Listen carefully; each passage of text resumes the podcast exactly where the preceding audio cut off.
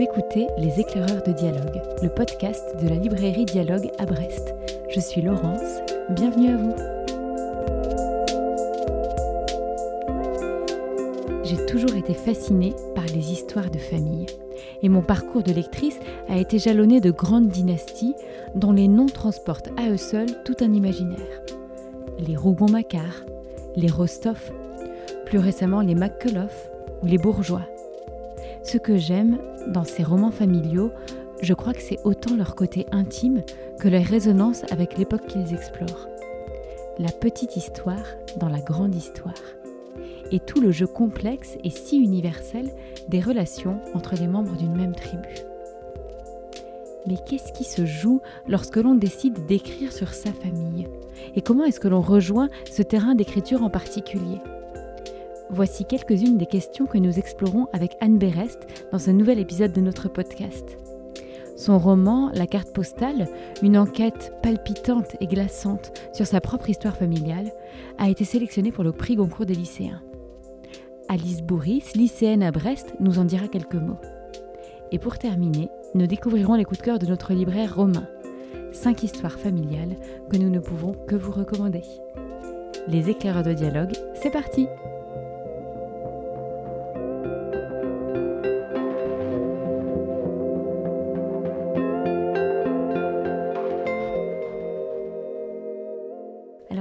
Bonjour et merci de votre présence à notre micro.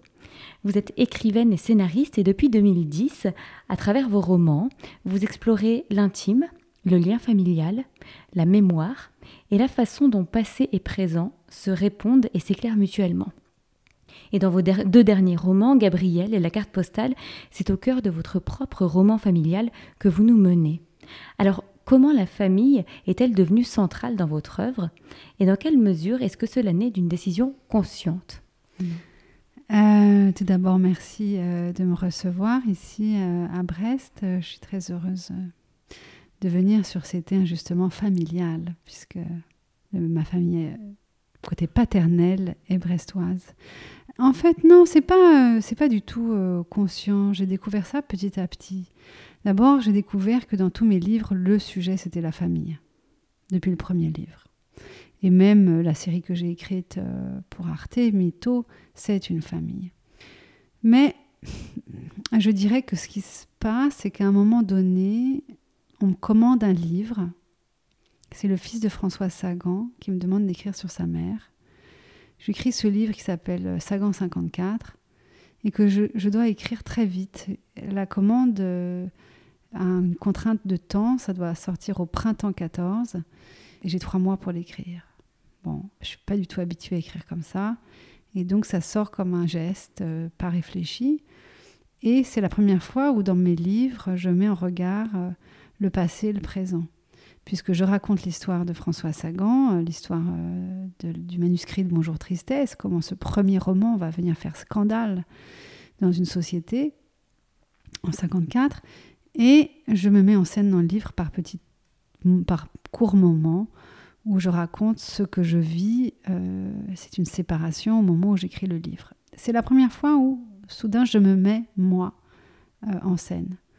Et puis ensuite vient ce livre que j'écris avec ma sœur. Et en fait, l'idée du livre vient après le désir d'écrire avec ma sœur. C'est-à-dire que nous voulions absolument écrire un livre à quatre mains, mais on n'avait pas le sujet.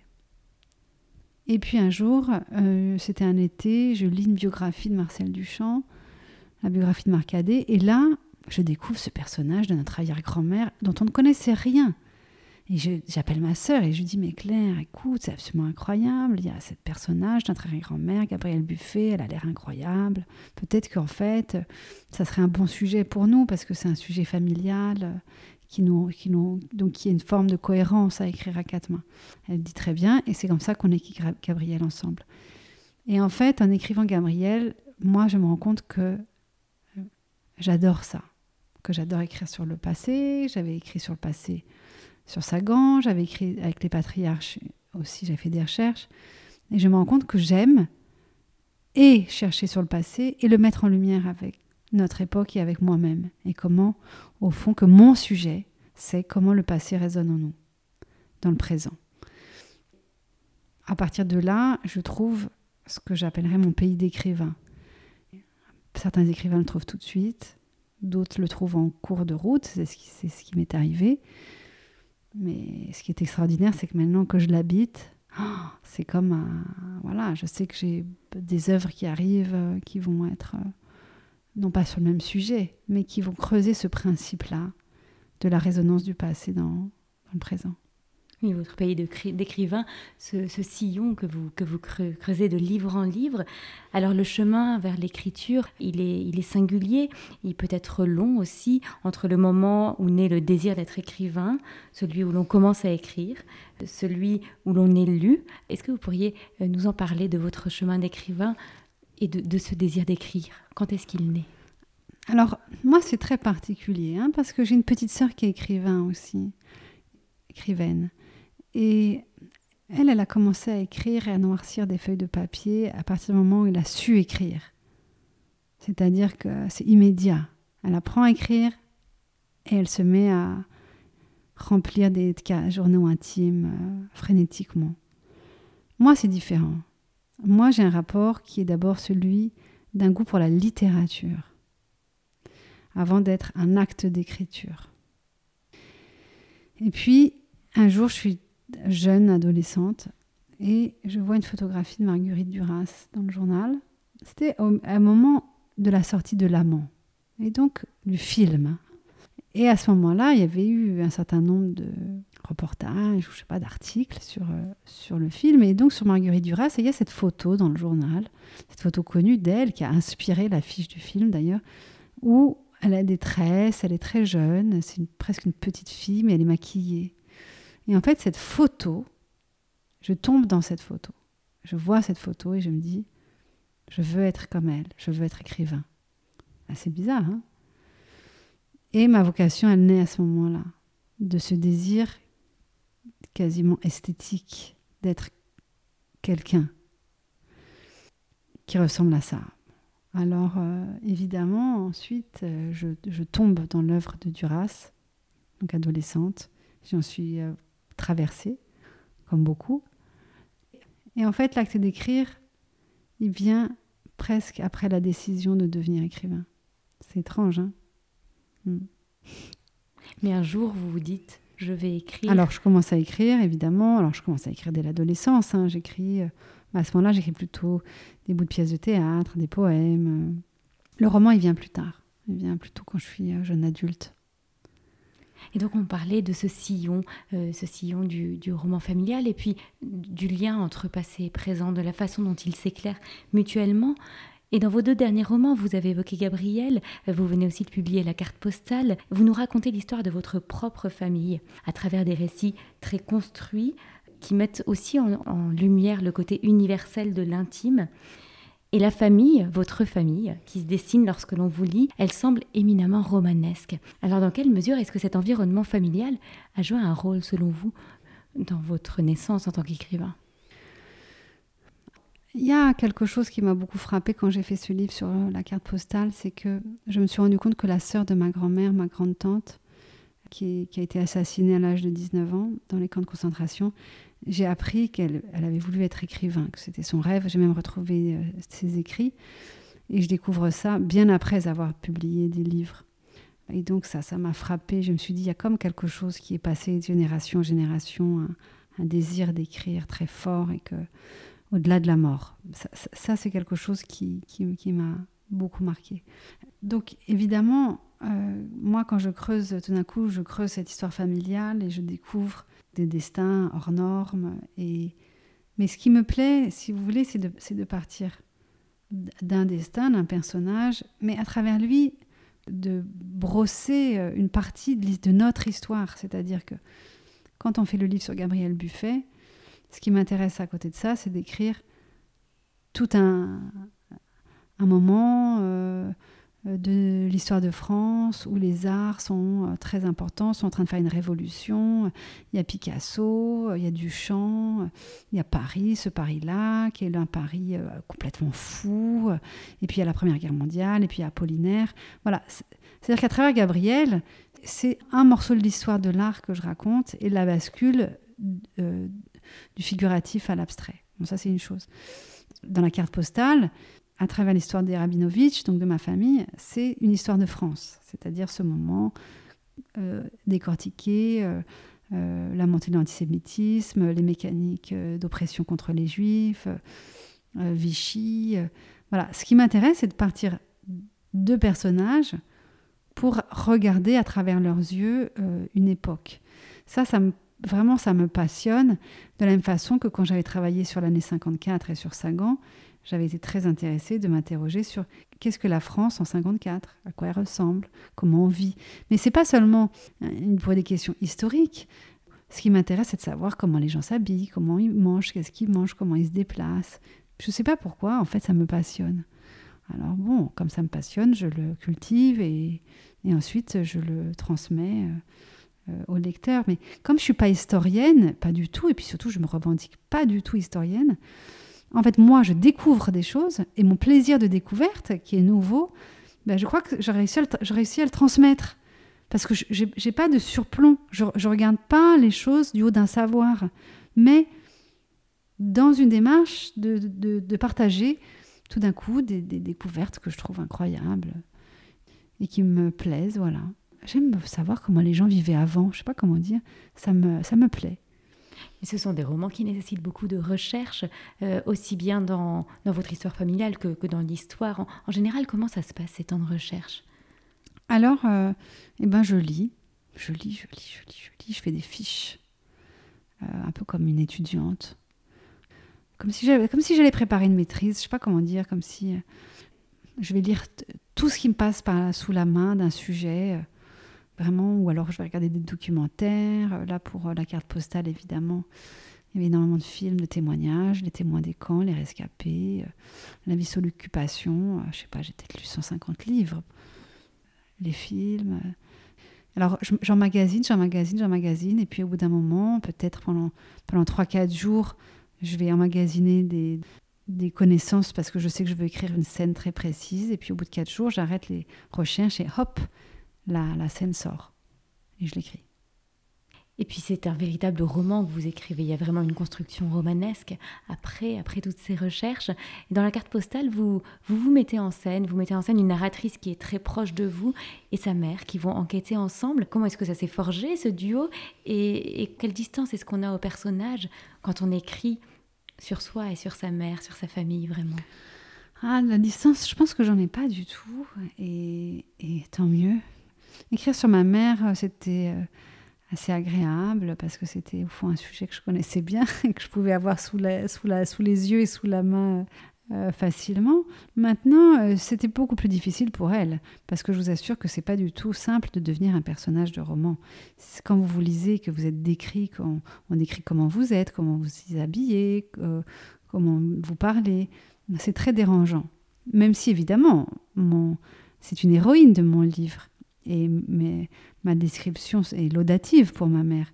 Mais néanmoins, aussi euh, héroïque qu'elle soit et aussi mise en valeur qu'elle soit, c'est pas du tout. C'est très étrange de devenir un personnage de livre. Donc ce que j'ai fait, c'est que je l'ai habituée. Donc tous les 50 pages, je lui faisais lire pour qu'elle puisse évidemment me dire s'il y avait des choses qui lui plaisaient, qui ne lui plaisaient pas, s'il y avait une phrase où elle me disait mais ça je leur ai jamais dit ça comme ça, ok j'enlève, il n'y a pas de problème. Et aussi pour l'habituer petit à petit à la mitridater à l'idée de, de devenir euh, ce personnage comme maintenant les gens connaissent. Ce qui est très intéressant aussi dans le livre, c'est que cette relation entre mère et fille, elle, évolue, leur, géométrie évolue. Euh, au début, la mère guide la fille, elle lui raconte, elle lui explique ce qui l'histoire familiale, ce qu'il s'est passé. Et puis à un moment, il y a un passage de relais, la fille reprend le flambeau et c'est elle qui va recommencer les recherches, qui va aller là où sa mère n'a pas pu se rendre, car le silence était trop fort. Est-ce qu'on peut dire aussi que ce que vous cherchez à, à capter à travers vos romans, à saisir, euh, c'est la transmission, c'est la transmission des silences, c'est aussi la transmission de la parole. Pour moi, le, grand mot, si on devait garder qu'un seul mot pour ce livre, pour définir ce livre, ce serait ça, celui de transmission. Ce qu'on transmet, ce qu'on transmet pas, comment ça se transmet dans le silence, dans la parole. Tout est exploré dans le livre sur la question de, des générations en génération. Donc en effet, dans ce personnage enfin dans ce duo entre ma mère et moi. Au début, c'est elle qui transmet, c'est elle qui me raconte, et puis au bout d'un moment, ça va être l'inverse. C'est moi qui vais lui raconter euh, d'où elle vient. Euh, cette bascule, elle est importante justement pour éclairer et pour euh, dessiner ce que c'est que l'acte de transmettre. Et c'est difficile quand on est parent, d'un moment donné, de laisser l'enfant peut-être devenir plus sachant que soi. Voilà, il y a quelque chose qu'il faut abandonner à ses enfants. Et c'est beau quand on y parvient. Donc cette transmission, elle est à tous les endroits. Elle est sur la question de la transmission de l'identité. Qu'est-ce qu'être juif? Qu'est-ce que Qu'est-ce qu'on transmet d'une culture, d'une religion ou rien du tout? Qu'est-ce qui se transmet dans le silence? Quand on ne parle pas et quand on ne raconte pas les choses, pourtant les choses passent. Alors où est-ce qu'elles passent Moi j'ai l'impression qu'elles passent, que, que, le silence, quand il y a un secret de famille ou des choses qu'on ne dit pas, que le silence dessine une forme et que cette forme on finit par pouvoir la lire et la voir. Mais tout ça, voilà, toute cette question de transmission de l'arbre généalogique, les prénoms, les prénoms qu'on vous donne, qui sont ceux du passé, de votre famille, quel bagage cela euh, vous donne ou pas. Euh, la question aussi des transmissions invisibles. Tout d'un coup, vous, allez habiter dans une ville où vous ne vous le savez pas, mais en fait, vos ancêtres ont habité là. Est-ce que c'est un hasard? Est-ce que c'est pas un hasard? La transmission qu'il y a euh, des goûts, des facultés, des vocations. Ça, c'est vraiment le, mot qui m'a le plus accompagné dans ce livre. Ce n'est quand même pas anodin et pas facile d'écrire l'histoire familiale, de se placer dans cette posture d'écrivain, de remuer un passé euh, dont certaines pages peuvent être très douloureuses. Est-ce qu'il y a des lieux où l'écrivain ne peut pas aller? Ou est-ce qu'au contraire, il a pour rôle, pour place de réussir à mettre des mots? Je crois qu'il y a une chose qui est très importante, c'est qu'on puisse jamais dire ce que la littérature a le droit ou pas le droit de faire ou ce qu'elle peut et ce qu'elle peut pas faire. Dès qu'on commence à dire oh là là, ça c'est un tabou, ah non, ça on peut pas y aller, c'est suspect. La littérature, on peut aller, on peut tout raconter. Simplement, moi j'estime que sur ces questions d'histoire, notamment en ce qui concerne les chambres à gaz et les camps de concentration, on a un devoir de justesse et d'histoire. C'est-à-dire que on peut pas raconter n'importe quoi. Il faut être euh, juste. Mais à partir du moment où on est juste et où on a le souci euh, de, de transmettre euh, des, faits qui se sont passés comme ils se sont passés, alors euh, la littérature, elle peut raconter ça, mais en plus elle le doit. Elie Wiesel a dit que à un moment donné, les témoins, quand, quand, les témoins disparaîtront, il faudra que le roman prenne le relais. Bah oui, parce que en fait, nous, notre génération, si on ne s'autorise pas à écrire là-dessus, alors plus personne n'écrira sur ce sujet-là. Alors il faut que la mémoire reste vivante. Maintenant, nous, euh, nous sommes la troisième génération et nous devons écrire à notre endroit de la troisième génération. C'est-à-dire être très honnête dans notre pacte d'écriture avec le lecteur. C'est de dire, nous ne sommes pas des témoins, nous n'y étions pas, mais en revanche, nous sommes chargés de la connaissance de l'histoire, des connaissances des historiens, témoignages des témoins, et de charger de tout ça alors on va continuer ce récit. Moi, ça m'interroge quand on me dit on ne peut pas parler des camps, la littérature. Bah alors, ça veut dire quoi? Il faut faire silence. Il a trop été question de faire silence sur ces sujets-là, euh, notamment euh, dans l'après-guerre où les gens disaient on ne veut pas en entendre parler. Hmm. Je trouve toujours suspect qu'on dise qu'il ne faut pas parler de ça, quelles que soient les raisons. Dans le livre apparaissent régulièrement des discussions entre la narratrice et sa mère, des échanges qui disent euh, la difficulté d'aller au bout de ses recherches, de remuer ce passé, et en même temps la nécessité absolue d'y arriver. Et vous écrivez alors les mots suivants C'est une force qui me pousse, comme si quelqu'un me demandait d'aller jusqu'au bout. Mm. Alors est-ce que c'est ainsi que vous écrivez parce qu'une force vous pousse au moment d'écriture Oui. Pourquoi est-ce que tous les matins je me réveille et que physiquement j'ai le besoin d'écrire? C'est une drôle de chose. C'est-à-dire qu'en fait, c'est comme une colère ou comme un os à ronger ou comme quelque chose qui fait que je ne suis pas tranquille tant que je ne suis pas à ma table d'écriture.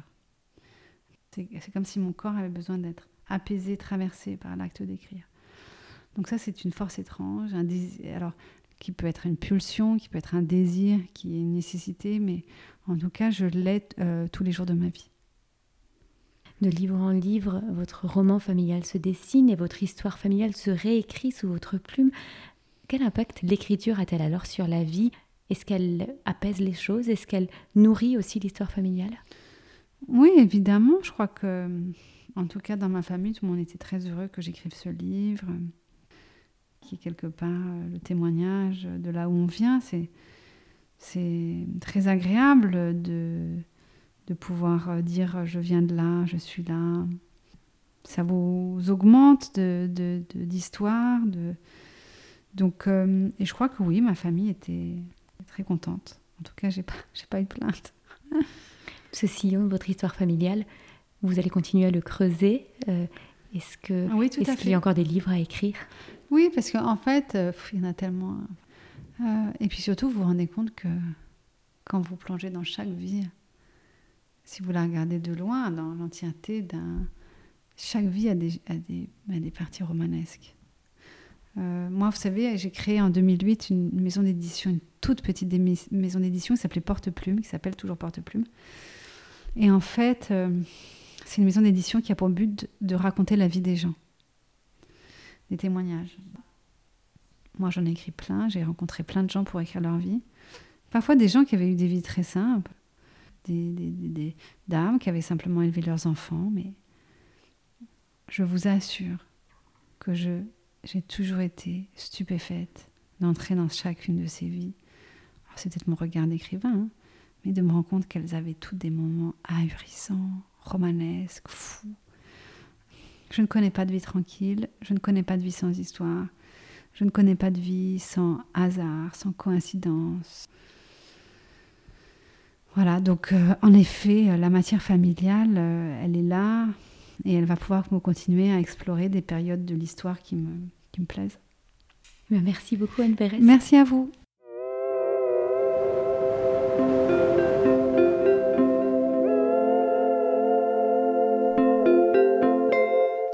Alice Bourris est lycéenne à Brest, au lycée de la Croix-Rouge.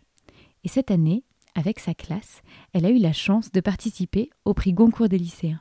Bonjour Alice, donc tu es lycéenne à Brest et c'est dans ce cadre que tu as lu et défendu euh, le roman d'Anne Berest, La carte postale. Mais avant de nous parler de cette aventure qu'a représenté ce prix, est-ce que tu pourrais nous dire quelques mots de l'importance de la lecture pour toi?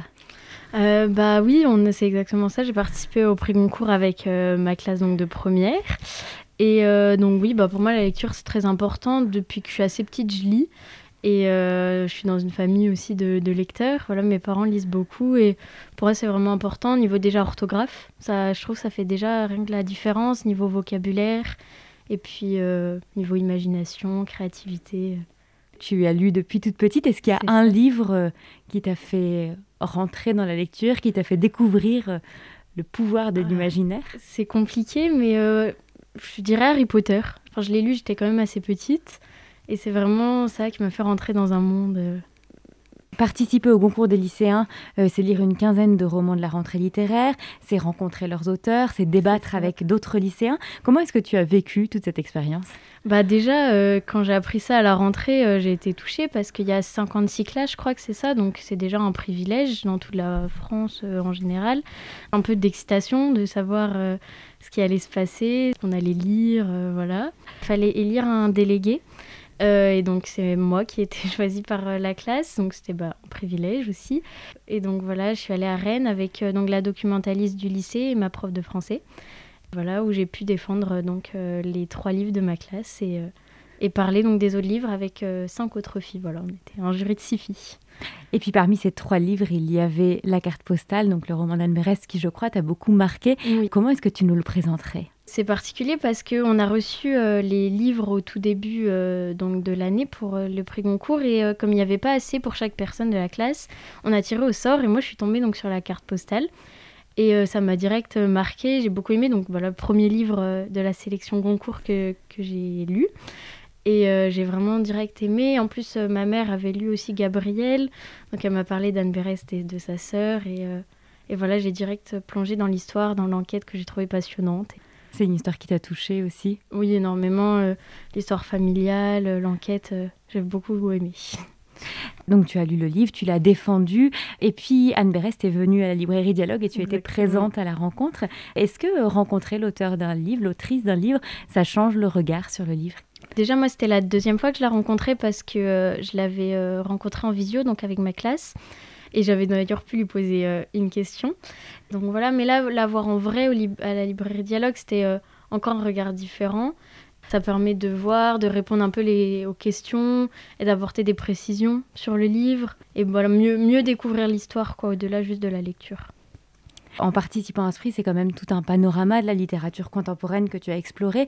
Est-ce que cela t'a offert t'a ouvert des portes, t'a fait découvrir de nouvelles voies, t'a donné peut-être d'autres envies de lecture? Et si oui, lesquelles? Depuis voilà le collège, milieu du collège, j'avais un peu arrêté euh, de lire. Voilà, je sais pas pourquoi, je, j'avais moins l'envie. Et donc le prix Goncourt, ça m'a permis de vraiment euh, retrouver euh, goût à la lecture, de découvrir de nouveaux auteurs, autrices. Voilà, par exemple Anne Berest ou Lilia Hossen aussi, j'ai beaucoup aimé son livre et j'ai d'ailleurs pu la rencontrer aussi à la librairie Dialogue. Voilà, et là, bah, d'ailleurs, je suis en train de lire le prix Goncourt des lycéens 2020, Les Impatientes, que j'aime beaucoup aussi, donc ça, ça me permet voilà, découvrir d'autres livres et puis euh, voilà, redonner goût un peu à la lecture. Bah, merci beaucoup Alice. Merci à vous.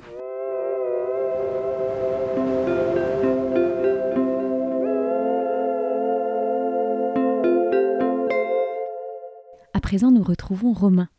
Libraire à dialogue au rayon littérature, il a dans sa besace une foule de romans familiaux à nous conseiller. En voici tout de suite une sélection. Bonjour Romain.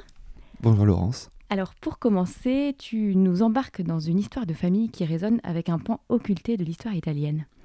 En effet, mon premier coup de cœur sur euh, ces histoires de famille, c'est Tous sauf moi de Francesca Melandri chez Folio, publié initialement aux éditions Gallimard. On suit Ilaria, qui est une jeune femme italienne, euh, à Rome, qui voit sa vie basculer lorsqu'apparaît sur le pas de sa porte un jeune Éthiopien qui dit être son neveu. Chamboulée, elle va alors creuser dans le passé de son père et faire euh, ressurgir des fantômes qui vont briser le tableau familial. D'une enquête de, famille, euh, Francesca Melandri, elle explore l'histoire trouble en fait de, l'Italie, de la colonisation au libéralisme berlusconien, en passant malheureusement par les chemises brunes. Elle réussit en fait euh, avec ce texte à faire entrecroiser les époques et à rendre son texte universel par euh, son évocation notamment d'une actualité qui est douloureuse pour nous, qui concerne la question de l'accueil des migrants en Europe. C'est un livre euh, fouillé, euh, romanesque et sensible. Pour ton deuxième coup de cœur, tu nous emmènes en Suède dans un roman sur l'enfance, ses secrets et ses drames. Ça s'appelle Les Survivants. Mm. Les Survivants donc de Alex Schulman chez Albin Michel. Ça c'est mon énorme coup de cœur de ce, de ce début d'année. C'est un premier roman suédois qui nous emmène dans les pas de trois frères qui sont réunis au bord d'un lac afin d'accomplir en fait le, le, dernier souhait de leur maman disparue, qui est de répandre ses cendres sur les rives de ce lac. Ces retrouvailles vont être l'occasion de briser les silences et de se confronter à leur passé. Par une, audacieuse euh, construction, l'auteur y parvient à nous captiver jusqu'à la dernière page. Il nous touche en fait par la, par la justesse de ses personnages et par le secret qui est dévoilé à la toute fin. C'est un texte euh, bouleversant sur le passage violent en fait de l'enfance à l'âge adulte, qui est extrêmement bien écrit, donc bien traduit. Merci les éditions Alba Michel. C'est un texte voilà, qui nous touche pour, euh, pour longtemps. Et maintenant, on revient en France avec Serge Joncourt et sa nature humaine. Mm. C'était un de mes énormes coups de cœur il y, a, il y, a, quelques années, il y a quelques rentrées littéraires. Et là, il vient de sortir tout juste euh, en poche. Donc il faut en profiter. Donc, ça nous raconte la vie d'une famille paysanne dans le Lot durant la fin du XXe siècle, des années 70 jusqu'à 2000. Il nous parle de, de, leur joie, de leur peine. Et surtout à travers le fils, hein, le fils unique de cette fratrie de quatre, Alexandre. Euh, y croit qu'avec justesse un monde paysan en prise avec une société mouvante. Euh, le progrès, les enjeux écologiques, hein, l'identité, les luttes, les problématiques nationales jouent en fait sur les, corps de ces personnages et sur leur territoire. Il y a un mot qui m'est venu immédiatement à la bouche euh, après cette lecture, c'est le mot humaniste. Parce qu'en fait, d'une fresque sociale et politique, euh, l'auteur écrit avant tout un grand roman qui est profondément humain. C'est juste superbe. Et on continue avec une lettre d'un fils à son père, et pas n'importe quel fils, puisqu'il s'agit de Franz Kafka. Mm. C'était difficile, je trouve, de parler de, famille sans évoquer euh, Kafka, parce que toute son œuvre, en fait, a été nourrie par, euh, par ce rapport euh, à la famille, et surtout à celui du père. C'est un, texte court, précis, concis, L'auteur donc écrit à son père, l'interroge, le confronte à leur histoire commune. Et ces mots, en fait, ce, père ne les lira jamais. Kafka ne lui enverra pas cette, cette missive. Il a été brimé par, par cet homme, il a contraint au silence par honte. Kafka, il écrit par ses, par ses mots, qui sont sublimes, ce que chaque personne s'est toujours posé comme, comme question. Que m'a-t-on transmis Quelles paroles quels gestes de mes parents m'ont constitué? Cette lettre au père, elle permet d'entrevoir son auteur, ses livres, mais surtout elle nous laisse nous voir nus, nous lecteurs. Et euh, je trouve qu'elles sont rares, ces, clés d'œuvre laissées par, par, leurs auteurs. Voilà, c'est à lire, à relire, à lire, à relire, etc. Un livre de chevet. Exactement. Et pour terminer, tu nous amènes dans le Amsterdam du XVIIe siècle, mm. avec un secret de famille à la clé. Exactement, c'est euh, donc euh, miniaturiste hein, de Jessie Burton chez Folio, donc en poche. Elle est publiée euh, d'abord chez, chez, Gallimard. Donc là, on est à, donc à Amsterdam, au XVIIe siècle, avec Petronella, qui est une, jeune femme mariée à un marchand de la ville, rencontrée quelques mois auparavant, le jour même de son mariage. De lui, elle sait très peu de choses. Et surtout, il est absent le jour de son arrivée, dans, son nouvel environnement, dans cette nouvelle maison. Et elle va devoir faire face euh, seule, dans cette maison, à un accueil euh, glacial de la part des proches de son mari. Et son histoire, elle va totalement basculer lorsqu'elle va découvrir le cadeau de mariage de cet homme, qui est une euh, superbe maison de poupée. Et celle-ci, lorsqu'elle va être habitée au fur et à mesure des pages du, livre, elle va alors révéler des secrets qui sont enfouis dans la famille. C'est passionnant, historiquement passionnant. Euh, ça m'a happé en fait euh, par, euh, par son mystère, par la description d'Amsterdam de, de, cette époque, qui est totalement fascinant. Il y a ce personnage de Petronella voilà, qu'on voit grandir au, au, fil des révélations, qui est extrêmement attachante. C'est un roman totalement envoûtant. Eh ben, merci beaucoup pour cette belle sélection. Merci beaucoup Laurence.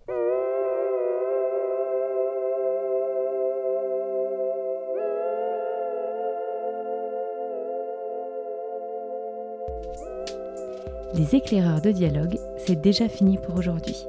Merci infiniment à Anne Berest, Alice Boris et à notre libraire Romain. Vous pouvez retrouver toutes les références des livres cités en légende de cet épisode et sur notre site librairiedialogue.fr.